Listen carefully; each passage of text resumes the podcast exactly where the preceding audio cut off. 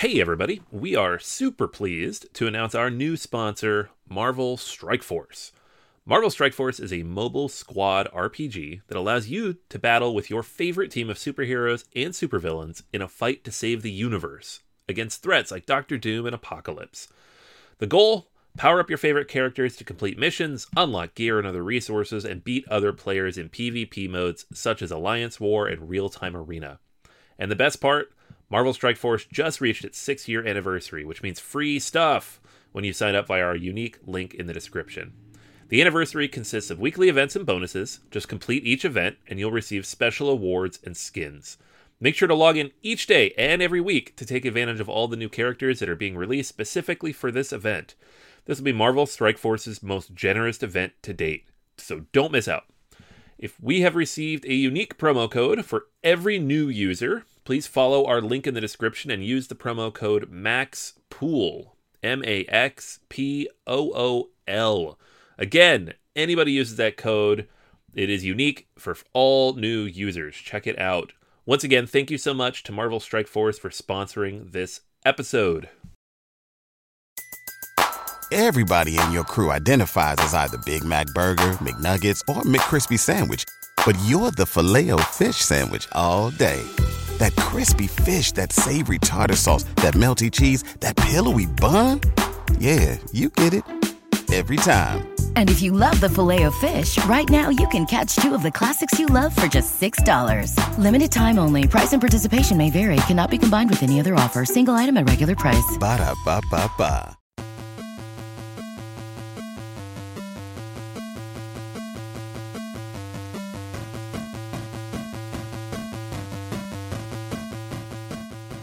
Welcome to Board Gamers Anonymous, episode 93. This week's feature Legacy Other Games. We'd like to thank our Patreon backer, Eric Johnson. Thanks to Eric, we all have a seat at the table this week.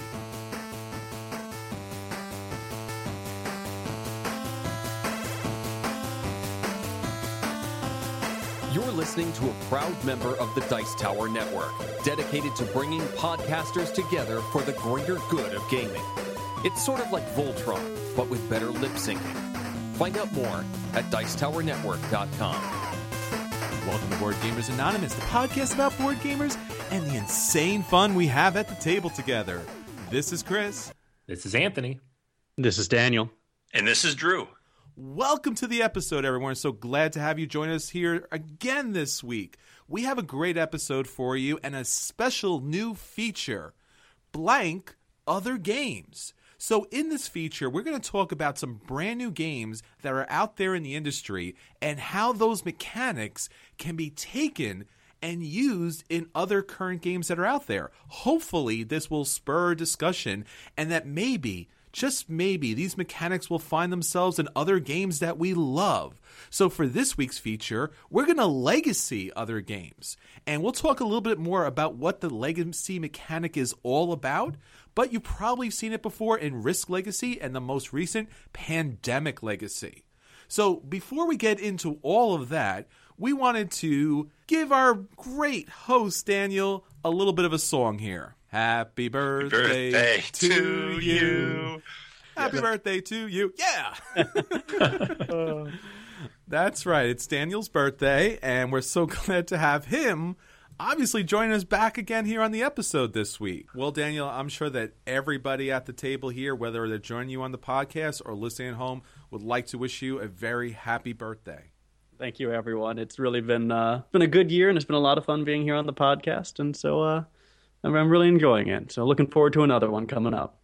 All right, but that's not it. Now Drew is going to get up on the table. He's going to give you a little bit of a song and dance.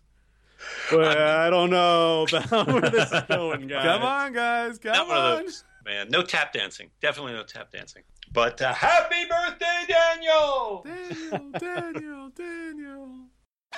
Shouted from the tabletops. Sir, you're gonna need to get down from there. Well, we got a lot of things to talk about that we've seen on our Twitter feed the past week. A couple interesting things about cracked.com, great humorous site that actually has a lot more tr- trailer going around the internet about a movie made in Russia based on the game Mafia, which you know is another version of the more familiar game Werewolf. And it's not a movie inspired by it, but a movie actually based on it, where the mechanic of mafia or werewolf is played out in the movie. It's, as most trailers are, it seems exciting and fast paced. But if you really think about what the heck are they going to be able to do with this? And you realize, I think the trailer is as good as it gets. It seems like most every time they try and do a movie based on a game, it just goes nowhere really fast. I mean, I watched Battleship waiting for these big red and white pegs to come crashing down into the ships, but it never happened. It's just disappointing. It's a letdown. But getting to more brighter news, the future is all digital, guys. We know that. We see it coming. But you know what? Board games aren't going to run away. Board games are going to embrace the digital future. There was an interesting article techinasia.com that uh, talked about the increasing uh, blending of digital with traditional board games. We've seen it with XCOM, very popular game, a very um, well received use of it. Do you think that this is a trend that's going to continue? Are board games going to embrace the digital world even more? Yeah, I mean, it's a good question. It's interesting too, because those two games, XCOM and Alchemist, uh, which you didn't mention, was the other big release last year that did this, kind of got everybody either really excited or really on borderline upset, concerned about the future of board games. It's important to note too that there hasn't been another game since then that does this. So it seemed like a big hot trend, but it hasn't really panned out, at least not in 2015 or anything announced for 2016 yet. But I think it's something that's going to continue and for like one of two good reasons. First of those is that cardboard has like a limited spread. I mean, we don't know what that limit is yet, but everybody owns a tablet, everybody owns a phone, and if the quarter million installs of Carcassonne on Google phones is any indication, there's a big opportunity there for board game companies to get their games in front of people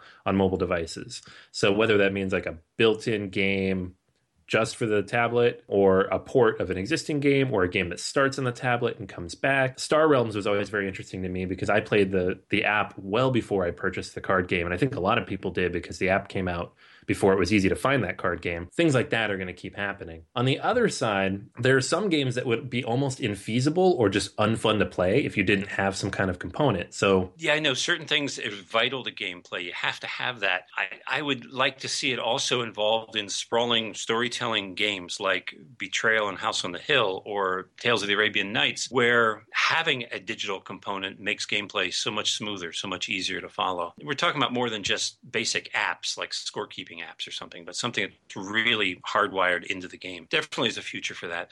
Something very specific in the digital world I've been following. I know I reported on this a number of months ago. A Bitcoin based collectible card game called Deckbound. And they've been developing that even further now. And they created a platform called Bitbind for the, the trading and uh, lending and uh, selling of virtual cards in this set. I know something like uh, like this is being done by Hearthstone, but this is going to give market value to the cards involved in this. So they're embracing the market.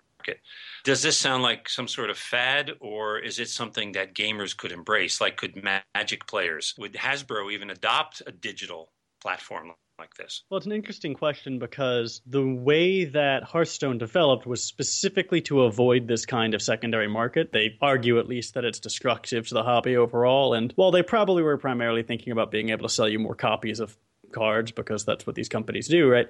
I actually think they might be right. The sort of runaway inflation prices you get with certain like super rare cards, it's all not very fun it adds this weird may the richest man win element to the game that I don't really enjoy and I don't think is good for a gaming environment in general, right? Hearthstone, yeah, sure, if you spend more money, you have a better chance of getting all the rares you want and that sort of thing. But you can't have what used to happen, like when I was a kid playing Magic. You'd walk in, you'd see that one kid who's you know, since I was really young at the time, like their mom spent five hundred dollars buying them a deck offline, and you're going, well, I'm going to lose because you have like the perfect deck that you bought offline. Uh, so I do think that these secondary markets end up creating a sort of perverse system where the the wealthiest player or the player who's most uh, liberal with their spending is going to win and have a significant advantage over those who, let's say, are a little bit more practical with their money. So you think there's there's also going to be a little bit of inflation coming in, where the rare cards just shoot up in price, wouldn't someone with a powerful deck feel tempted to, hey, I could sell off some of these, make some nice money, spread the the good cards around? Yeah, I mean, but when you see what happens with these secondary markets when they do arise, I mean, when we look at all the physical CCGs that come to recent mind, and mind you, I haven't read the article you're talking about, so I might be misconstruing the whole thing, but it sounds like you're talking about a secondary market. Yeah. Um, right. You've got your first edition holographic Charizard that was fifty dollars when it came out of the pack. You've got the there's a Black Lotus that's worth God knows how much now. Uh, and, and Magic, and these cards that just end up creating a culture around themselves, which wouldn't be such a big deal if they didn't bestow significant play advantages. And sometimes they don't, right? Sometimes they're not very good cards. They're just rare. But when you get that special combination of rare and powerful, you're going to end up with a card that is extremely expensive on the secondary market, but very useful, which is going to benefit people who can afford to buy it on that secondary market. And I think that's a problem. We'll see how that plays out. It's something I'm going to continue monitoring. I'm fascinated by by this, and there's always that possibility that Hasbro could embrace the digital world even more than just using apps. Finally, one other bit of news I, I saw, and I we sent out on the Twitter feed. TheExaminer.com had a very nice write up about this year's Extra Life uh, fundraising. Now, it's something that that we usually do. We associate with the 24 hour marathons that game stores have across the country.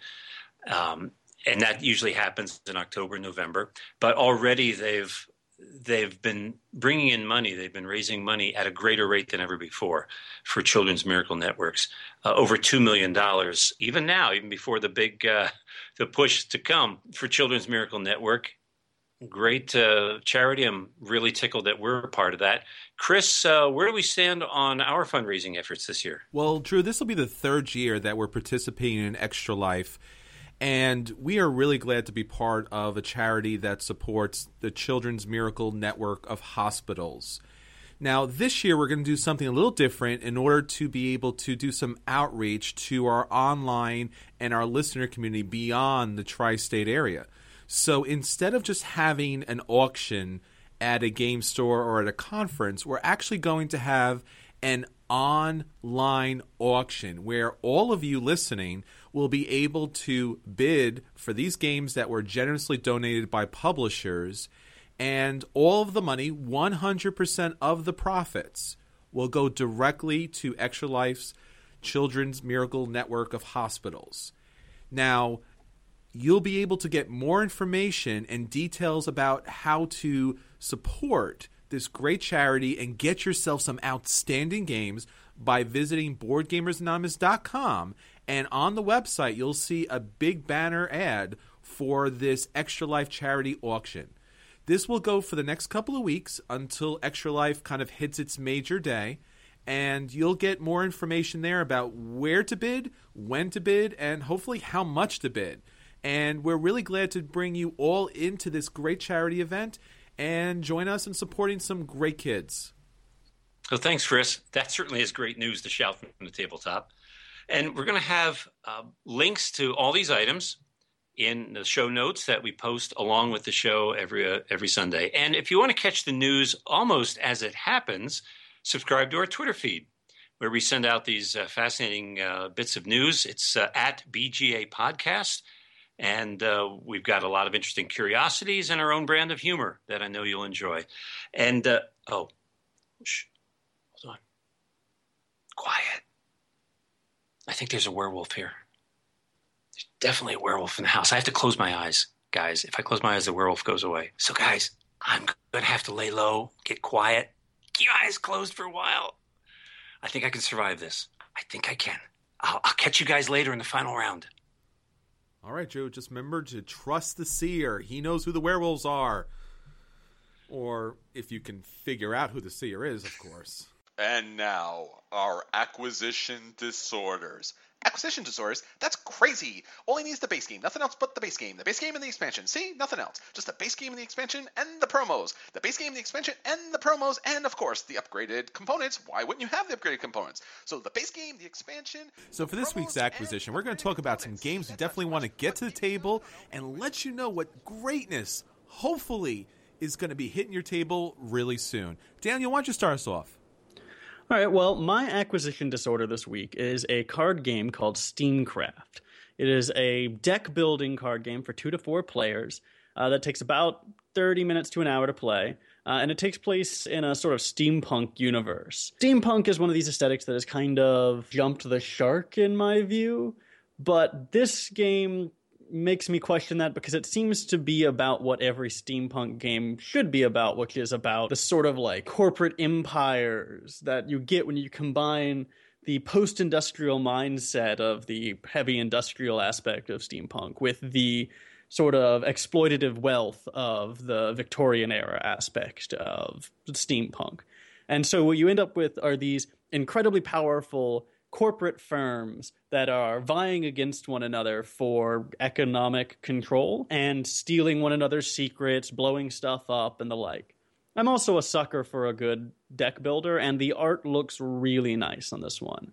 Now, this is a Kickstarter game, so I haven't had a chance to touch it even, right? But it will still be up when this episode airs because it is going to be online for the next 10 days. So it'll be online until the 29th. So I would definitely stop by and give Steamcraft a look if you ever had any affinity for the steampunk aesthetic even before it got played to death, because I think it's what a steampunk game should have been from the very beginning. Uh, so that's mine, Steamcraft from Kickstarter. Uh, how about you, Anthony? What are you looking at? All right, cool. So I got actually two games I wanted to talk about. The first of those is one that we talked with somebody at uh, Gen Con about, and they actually sent me a copy from Ape Games. And this is the new game from Scott Almes. It's currently on Kickstarter, and it's called The Great Dinosaur Rush. So the whole idea behind the game is it's the 19th century, and dinosaur bones are being discovered all over the place, and these archaeologists are basically sabotaging each other to get ahead in the industry. The game itself and again, this is with a, a, prototype of the game and a prototype of the rules. So, um, not a full review, not going to give you necessarily buying advice on this. It's just based on my impression of it, having gone through pretty decent quality prototype components, but still prototype components. But the game is about 45 minutes to an hour. And the idea is that you're going to collect dinosaur bones from the field in front of you, and you're going to build a dinosaur behind your little shield over the course of three rounds each round has three turns, and in those turns, you're going to do a whole bunch of stuff. So you're going to collect the bones, you're going to move your guy, you're going to publicize, and there's this cool museum track where you're moving things up or down. This affects scoring later, but other people also get to move it. So you're kind of kind of work with people or against people to try to get it where you want it, and hopefully not where somebody else wants it to maximize their score. Then there are additional other actions you're going to be able to take. So there's bonus cards you can draw, you can adjust the museum track a second time, you can steal bones from adjacent spaces to yours where your guy is, you can dynamite spaces and blow up all the bones in that space and draw new ones from the bag instead. And anytime you do one of these bad actions, which are pretty obvious by what they're called, if you steal something or blow something up or sabotage something, uh, you're going to draw notoriety tokens. And these are just randomized tokens with numbers on them. And the player at the end of the game who has the most notoriety loses points, whereas everybody else gains points equal to notoriety. So the score evens out a lot because the more of those bad actions you take, the further ahead you're likely to be. So you kind of have to balance how many bad actions you take. Seems kind of balanced. Haven't played it enough to to know whether how well this works, but the game's pretty quick. It's interesting. It's a new theme, one we haven't seen before. It is relatively light. It feels very accessible for families, and it is up on Kickstarter for at least another month. I believe it runs through the end of November, or at least close to the end of November. So if it sounds interesting, it's worth checking out pretty quick, simple set collection game. It's from Scott Almes too, so you know it's got good pedigree. It's the tiny epic guy. And that one will be up for a little while from Ape Games. The second game I wanted to talk about, and the reason I have two is because this other game was one that was at Gen Con. It kind of jumped out at me and then is now actually available to pre order from Europe. So I got very excited about it. It's called Nippon. This is from the two designers of Panamax and Madeira. And I talked about the other game that they released at Gen Con, Signorie, a couple weeks ago. This one is based in Meiji era Japan, and all the players are going to play as Zaibatsu, one of the great four who emerge after the modernization of Japan and who have the most influence over the economy and the government. And your job is to kind of build up the industry and invest and gain influence over the different Japanese islands and all the things that are growing in a late 19th century Japan as it happens so quickly. It looks a lot like Madeira and Panamax. From the designers, they've said it's not as heavy in terms of rules or content, which is good because those games are a bit brain burny. I really liked what I saw in this game in terms of what it offers with the engine building and the multiple currencies and the limited options in terms of worker selection. It looks really interesting, has a lot of cool stuff going on, and the theme is very interesting, something that, you know, I've always been kind of interested in in that era. So that's very cool looking. This is one that I'll probably pick up. We'll see. It is available for pre-order on the What's Your Game uh, website. And, and, they're actually shipping it from Europe. This is not in distribution in the US yet. I don't know that anybody's picked it up yet.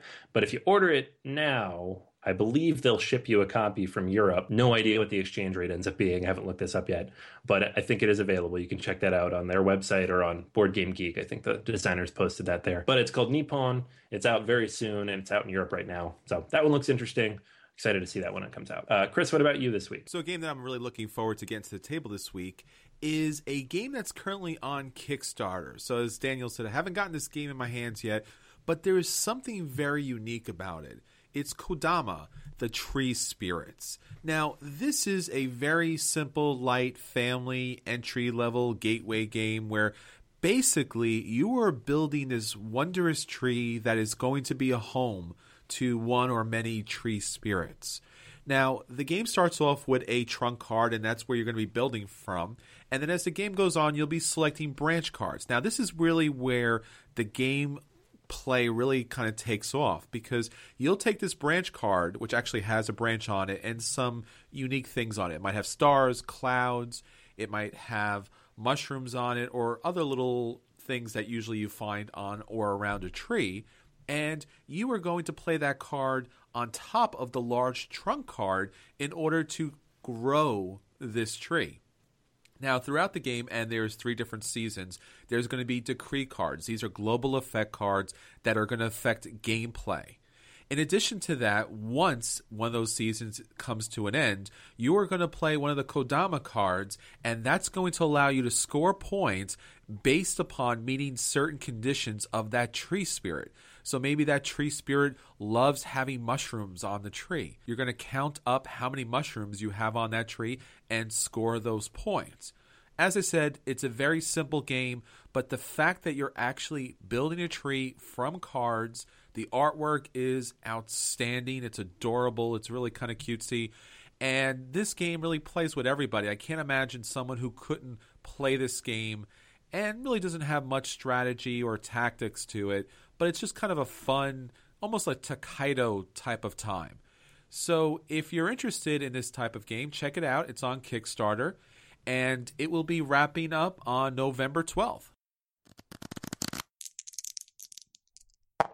And now at the table with BGA. So for our at the table this week, we're going to talk about three games that we recently got a chance to play and let you know if the game is a buy and you should run out and pick up this game because it's worthy for your collection, or if the game is a play and it's worth your time and may just may be worth your being part of your collection, or if the game is a dodge and you should avoid this game at all costs, or possibly the dreaded burn. And this game does not even belong in our industry. So, with that said, let's talk to the guys and see what they've been playing this week. Daniel, what'd you get to the table? Well, this week I got to the table a game that we talked about a long time ago on the show uh, and was actually one of the subjects of, I think, the first Kicking the Habit podcast. Uh, it's called Maha Yodha. Now, Maha Yodha is a beautifully illustrated game uh, set in a world populated by creatures from Hindu myth. Uh, and essentially, you're playing through a sort of celestial battle between good and evil, right? Between two sides of a celestial battlefield. Now, I don't, I don't know enough about the Hindu mythology involved to comment intelligently on its loyalty to the subject matter, but it seems rather thoroughly written. And every card, every character has some sort of further description about its significance. And that is about where the good stuff about Maha Yodha ends. As a game, however, it's pretty seriously lacking. It's hard to develop any strong sense of either strategy or tactics, and the game feels very much like whoever draws the right random bunch of cards at the right random moment wins. Uh, it might as well be a roll of the die, a very pretty die, right, with lots of fun pictures and that sort of thing. But it's hard to get any feeling of substance going while you're playing this game because of how swingy it is. This is not to say it's a terrible game, it's just somewhat lackluster. So I put it into the dog category. Now, if you really like Hindu mythology, it's interesting. I wouldn't put it in the play category. I just skip to the buy. Like if you want the pictures, they're very pretty. And it's it's almost art of its own. But as a game, it's just not worth your time. Uh, so a pretty strong dog for Maha Yodha there. It lacks strategic or tactical depth. Uh, it lacks player customization. You're pretty much set with two pre-made decks out of the box, and essentially you're just doing the same thing over and over again. There's just there's there's not a whole lot happening there. Uh, so that was my at the table this week. Uh, how about you, Anthony? What did you get to the table? Got a game called Isle of Skye from Chieftain to King to the table. It is actually saw this at Gen Con and was interested in it. It was it's a new Mayfair release and it's a pretty small box. It looks very similar to Carcassonne, and that comparison goes a few steps further. But just the box size, you flip it over, you see the tiles, you see the landscapes. Um, the game itself is actually has a lot to do with you know those basic Carcassonne mechanics too.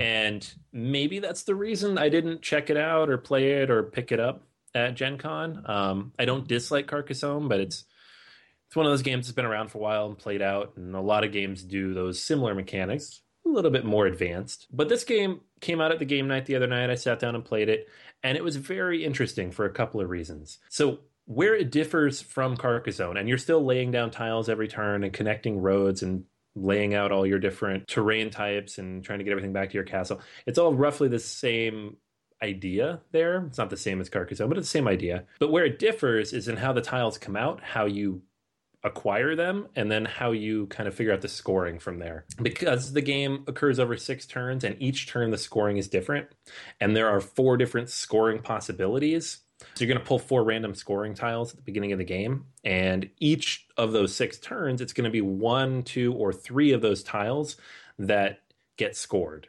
So in the first round, it's A, second round B, uh, third round A and C, fourth round B and D. It sounds complicated. It's really not because the board does a very good job of showing you what's going to score and when. But it does require you to think about when to get certain things, when not, when you can hold back, when you need to rush on something else. Very interesting in that way.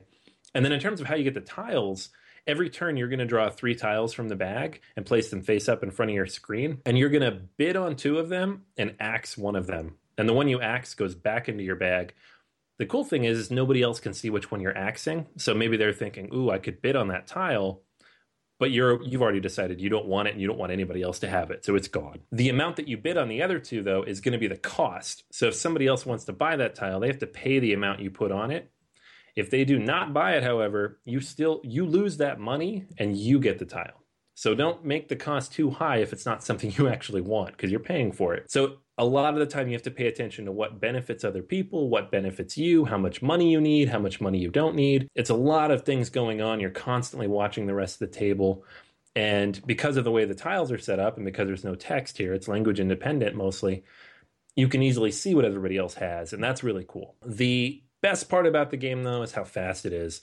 Uh, we played with four people and it took about 35 minutes, and two of us had never played before. I think the game plays up to five, and it seems like it plays pretty well down to about three. I'm not sure how two plays. I figure with the bidding, it's probably not perfect, but with four people, it was fantastic. I think it would be even quicker if everybody knew the rules. This is a very fun game, very quick. That bidding aspect where every time tiles come out, you might take something from someone else and someone might take something from you. It also means that at any given round, you could end up with one or three tiles. Uh, it changes dramatically based on whether people want your stuff or don't. So I'd actually give it a very strong play, borderline buy. If a space opens up in my collection for a light, uh, accessible, quick euro, which there might be a space for that, I'd give it a buy because I'm pretty sure it's pretty low cost too, maybe $35. So very fun game. Very happy to have played it. That's Isle of Skye. All right, Chris, what about you this week? So I played a extremely heavy, deep, and rich Euro game called Scythe. I wish. No, I played Coconuts. Coconuts is a light family, more along the lines of children's dexterity game. And it's based on the Monkey King from Chinese mythology. And when I mean it's based on the Monkey King, it's really thinly, thinly veiled based on the Monkey King. Now, if you've seen Coconuts, you probably know everything that you need to know about it.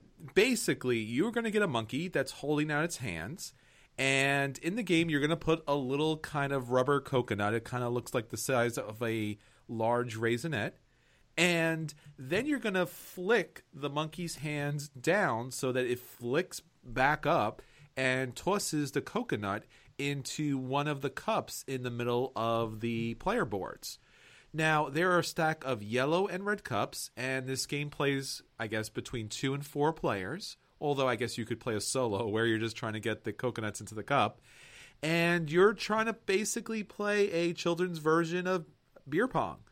So all of the elements here are very cute and they're even a little bit fun. Daniel and I got a chance to play this. He actually won this back at Gen Con and we were like, "All right, let's let's kind of try this out." And the first game was kind of embarrassing as we shot the coconuts all over the place. But the second game, we were kind of right on the mark. And as we were playing the game, we were knocking out the cups. And if you get into a yellow cup, it goes on your side. If you get into a red cup, you get to go again.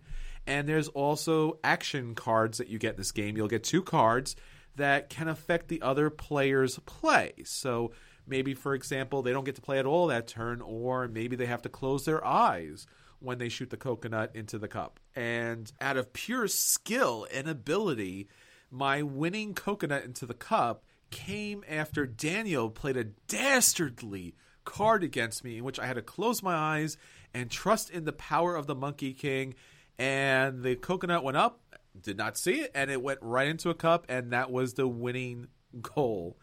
So I played Coconuts, and we played two games of it, and I can't see playing it again unless maybe you really kind of introduce it to new players and you want to kind of chuckle at the fact that they can't get the coconuts into the cup the first time.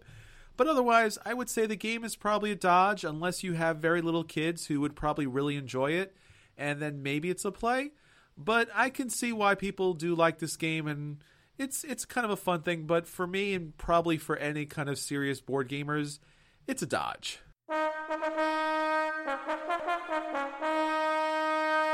And now, BGA's feature review. So, for our feature review this week, we're going to talk about blank other games.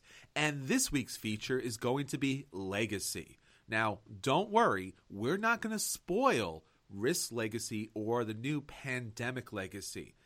And we're even going to play it a little bit light on the legacy mechanics. We don't want to give away anything about those outstanding games.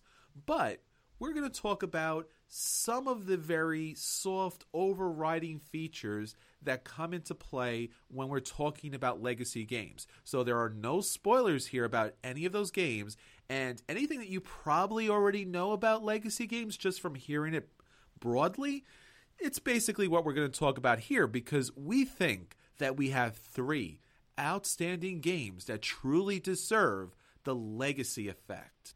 Daniel, why don't you start us off? All right, Chris. Well, uh, my suggestion for a legacy game, clearly the best suggestion, right, uh, is going to be Dead of Winter. Now, Dead of Winter is, I'm sure everyone knows about, like the darling of 2014, right? Uh, a sort of uh, semi-cooperative with a potential traitor mechanic thrown in. Uh, zombie survival game, right? Zombie apocalypse survival game where you have the small defended compound and you're trying to get survivors together and gather supplies and make it through there's a lot of things that I think make Dead of Winter a good choice for a legacy mechanic. One thing is that they've got some established locations, so you can do things like, oh no, the police station burned down, so we can't go there anymore. Or, the grocery store is overrun by zombies, so we have to retake it if we want to go there. Right. So there's a very natural way to do that. You can also introduce new elements as new things happen to you in the game, right? So one thing that crosses my mind is that There's one Crossroads card. This is going to be a mild spoiler for Dead of Winter for one of the Crossroads cards, but those aren't really like hidden information anyway, so sorry. But there's a Crossroads card which indicates that like the Chinese government is sending aid to you. And so you could have things like, uh, you know, a Chinese military outpost that gets overrun or something, right? You could have these new places open up. You could have new people join, right? You could have a small squad of Chinese commandos enter uh, and join your group. You can also have a natural thing to do it. So you've got these character cards. So, you know, you have a character who passes away, gets bitten, right? Whatever. You rip up that card. Uh, and even better, right? You can pull out like the zombie version of them from the special pack, right? So you can have super zombies show up because your general got bitten and turned. You can have new genuses of zombies, like new species evolve, right? Where the virus is shifting. So I think Dead of Winter provides a very natural and a very interesting place for the legacy mechanic to really take off there's all sorts of room for weird things to happen, right? You could have, oh, someone found this weird abandoned lab. Well, we should go in there and look around and find stuff. And we found, oh, we found medicine. No, we found this. So what is this thing we found? Oh no, we found zombie virus Mark two. No, all right. Or you found a cure, right? And try to retake the land. So there are a lot of interesting ways that could go. So I think Dead of Winter is a really promising choice for a legacy mechanic.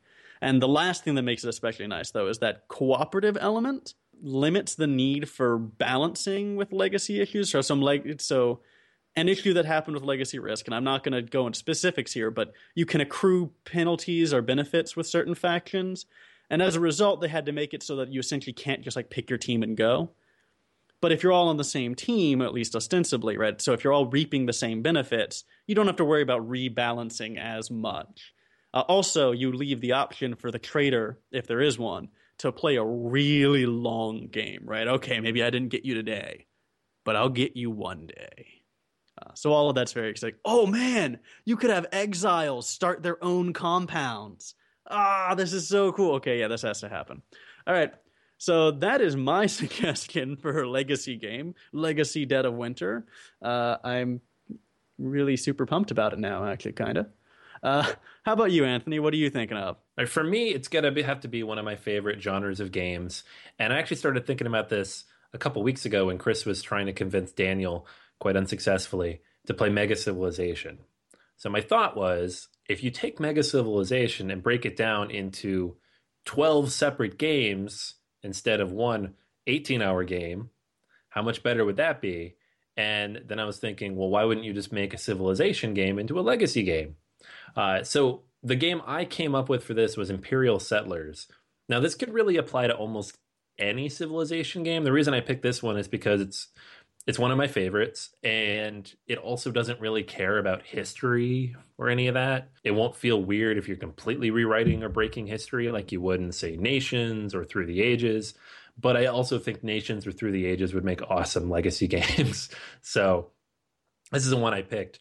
But specifically, I feel like there's so much cool stuff you could do and some really interesting twists you could throw in. The idea behind this kind of legacy game would be, and most civilization games don't really have much of a board. Uh, they they usually have some combination of mini boards and scoring tracks and cards and personal boards and there's a lot of stuff going on there. So you're not going to get like the one big board that you slap stickers on, but there are a lot of different ways you could affect this game. Uh, to start with, anytime cards come out or are upgraded, you could add new powers through stickers or whatnot through that. The idea, too, being that technology would upgrade over time. So, any of these civilization games that kind of take place within a given era or a given technology time frame, uh, like Imperial Settlers, they could evolve over time, which would be pretty cool. Another thing you could do is kind of take it from that prehistoric age or early history age and run it through the space age like the civilization games do or like how SimCity would do where like if you finished SimCity and your guys take off into space you win. And of course now that they pick up in the in the other game when they go beyond earth but uh, the whole idea being that that's kind of the end, the end of the arc, the end of the story that you're telling. There, there would be ways to keep certain advancements and upgrades to your main player board. So, Imperial Settlers, you have your main player board, which has the one asymmetrical ability there, like the thing you're allowed to keep. Uh, it also has what you get at the beginning of each round. So those could be upgraded or changed between each game. And then maybe an ability to store a certain amount of resources between games. Because as is, you can store them between turns in Imperial Settlers, but what if you could keep a certain amount of those resources between each game as well and then start the next game with extra resources? No idea how you'd balance this, but sounds cool in my head. Some of the ideas I had twisting around in my head, like things that you could throw out there as ways to mess with people or kind of the twist in the story. Um, imagine if you're playing the game and an unknown new civilization rose up and overthrew a player. Let's say the weakest person, the person who's lost the most games, maybe you're in game five or six. A new civilization comes up, they overthrow them. Um, if the barbarians weren't already in the game, maybe it could be the barbarians, but it could be someone else, who knows? And they wipe out that other civilization. They wipe out the blast player's entire civilization and replace it with a slightly more powerful deck that is upgraded slightly further than it would be otherwise. So it's kind of a catch up mechanic, but also a really interesting twist. Can you imagine the jaws dropping if somebody's entire civilization got wiped out and replaced by a new one? There's a whole bunch of other unexpected events you could throw into something with a civilization impact, wars being started, um, more pitched battles, kind of a one on one war. Um, there's a lot of cool things you could do here, and I think it would solve that problem of the 18 hour Mega Civilization game because you could play one or two hour chunks of that one large giant game and complete your civilization's long timeline all the way up through the space age. Heck, you could even break down that giant seven foot board into sections based on uh, what segment or chapter you're at in that legacy game. I don't know how you do it, but I think a civilization game of any kind would make an awesome legacy game. I know there's a 4X coming out next year with Seafall that Daviau is working on, so it can be done there, it can be done here. I'm looking forward to it. Daviau, get on it. Chris, what about you? All right, so as you said, Rob Daviau, Matt Leacock, man, what an outstanding game. So many different twists and components and different upgrades and how you mark the boards and different switches and narratives. You know, what I'm thinking about is doing something very simple, but something in a very unique way. So, what I'm looking at is Antoine Bauza's Tokaido. Now, we've talked about Tokaido before. It is a very serene walk from one side to the other side of Japan, going across the Tokaido Road. And it really is a very serene Zen game. But with the legacy mechanic, it's going to add so much more. Now, if you remember what the Tokaido board looks like, you're basically going to go across and stop at a number of different locations. There'll be places to make donations, there'll be places to pick up money, have encounters, visit the bats, pick up souvenirs, and eat great food while you paint wondrous panoramas. But as one of these people journeying down the Tokaido Road, different things are going to come up in this game.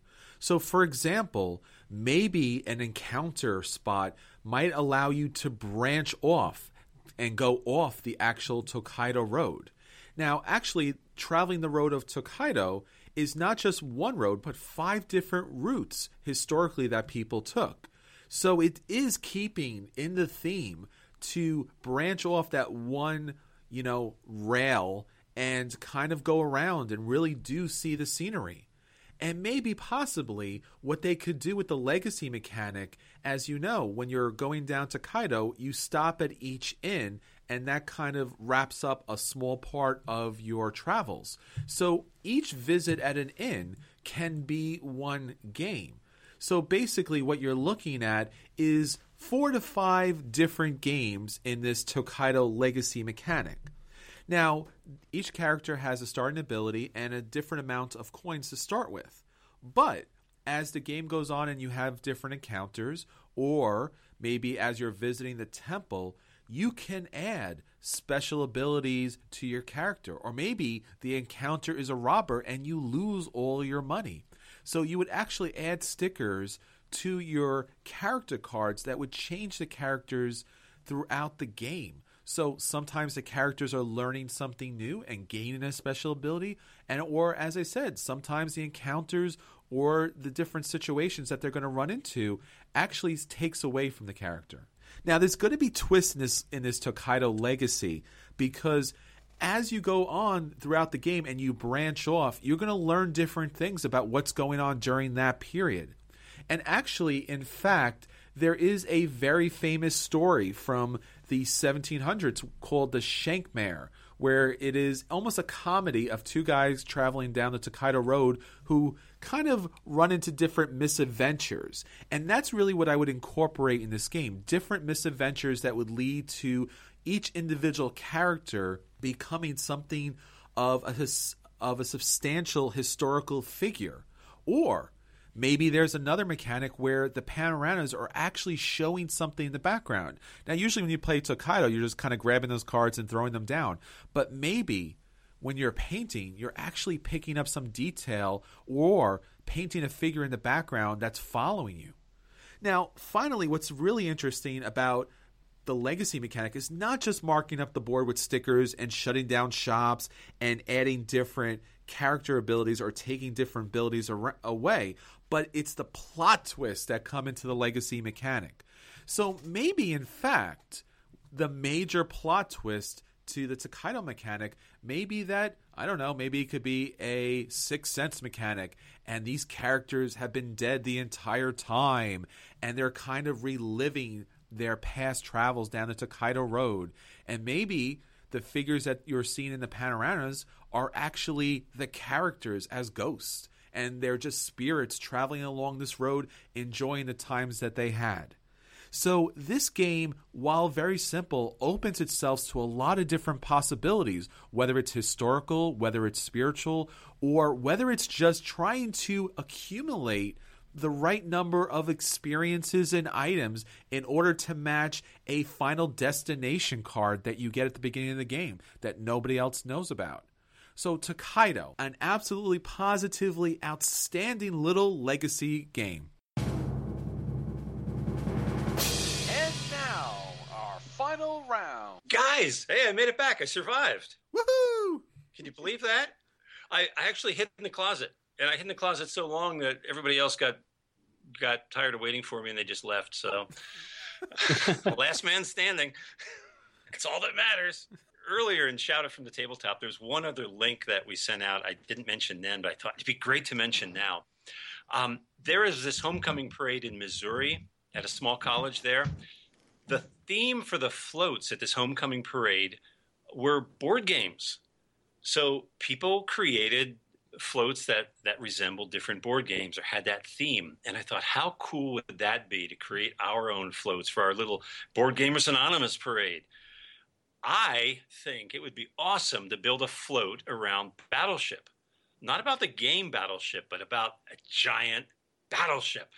I would love it. Um, great paint is cheap and easy to get, so we just build a giant. You could do it out of cardboard, but awesome, huge size battleship come barreling down the street, and we'll throw little red and white pegs at uh, all the people lining the street instead of candy. But I think that'd be a lot of fun. Daniel, what uh, what float would you design? Well, uh, the theme of Homecoming got me thinking about Gravwell, right? Where the whole theme of the game is to escape this dimension and make your way back home. Uh, so I'll probably have to go with Gravwell. I mean, it's going to be a pretty simple theme in a lot of ways, right? You build your little spaceship, and I guess if you wanted to be like really clever, you could have people moving around on it, like in gravitational patterns and but that would get hard. So I'd probably just build a spaceship because that's more effort than I'm willing to put into it. So yeah, probably Gravwell. You know, just really just an excuse to build a giant spaceship. But you know, do we really need one. an excuse for that? Uh, Anthony, how about you? Yeah, so for me, Homecoming is all about defeating the opponent, the football game, right? Uh, and what game is better at illustrating the defeat of your opponent than King of Tokyo? And what better float could you have than the smoldering ruins of Tokyo? Or New York, if you like the newer version. You could have people dressed up as all the alienoids, Cyber Bunny, Gigasaur. Nobody would know what's happening, and it would be awesome. That was oh, all. Man, well, it'd save you having to work uh, like building a real city. You just build the ruins. right? It could just be a pile of trash. You let it on fire, you're set. I love it. Chris, what would be your float? Well, the float I'm going to go with is the board game Survive Escape from Atlantis. So picture this you got this giant island with a volcano going down the street, and then all of a sudden, poof, the volcano goes off, and then different parts of the float kind of fall away from the main float and kind of cast out the different people that are on top of the float down to the street. So that okay, that's that's kind of tragic and kind of sad, but they're fine. They they can walk and get back onto the float. But then, of course, there's got to be sharks. So the sharks come on and eat the people because that's survive. and just to kind of wrap everything up, there's going to be whales. So you got these little mini whale floats that kind of go around and knock out the other floats. So if you're going to have a good time and you're going to have a big float, it's going to be survive and maybe there'll be one or two people that survive and they'll be happy. I could see the dancing sharks, uh, you know, going around. Hey, it worked for Katy Perry, so Yeah, but are you going to be able to come up with enough baking soda to to keep that volcano going? there you go. And that is our final round for this week. So that's everything for this week. Please keep in contact with us on Facebook. The more everyone gets to see that you are a Board Gamers Anonymous fan, the more people it'll bring to the table. Rate us on iTunes and Stitcher. The higher our ratings go, the more our podcast gets out to a new group of people. Check out our website, boardgamersanonymous.com. There are articles being posted there every day. Check out what's going on there right now. Be sure to check our guild out on Board Game Geek. You'll find out brand new things about Board Gamers Anonymous, what we're doing, and you can check out all of our ratings for game. Until next time, this is Chris. This is Anthony. This is Daniel. And this is Drew. We will save all of you a seat at the table. All right, great. Now let's just check the Board Gamer Anonymous Legacy game. And yeah, here it is. Page 39. Page 39, 39. Okay, so it seems like we have to open compartment B, rip up Drew's chair, and see what happens on episode 94.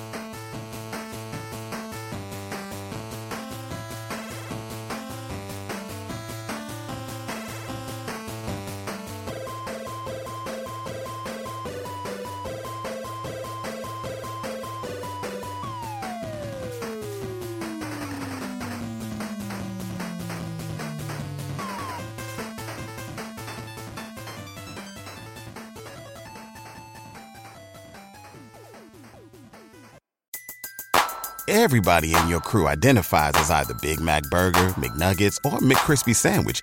But you're the filet fish Sandwich all day. That crispy fish, that savory tartar sauce, that melty cheese, that pillowy bun. Yeah, you get it. Every time. And if you love the filet of fish, right now you can catch two of the classics you love for just $6. Limited time only. Price and participation may vary. Cannot be combined with any other offer. Single item at regular price. Ba-da-ba-ba-ba.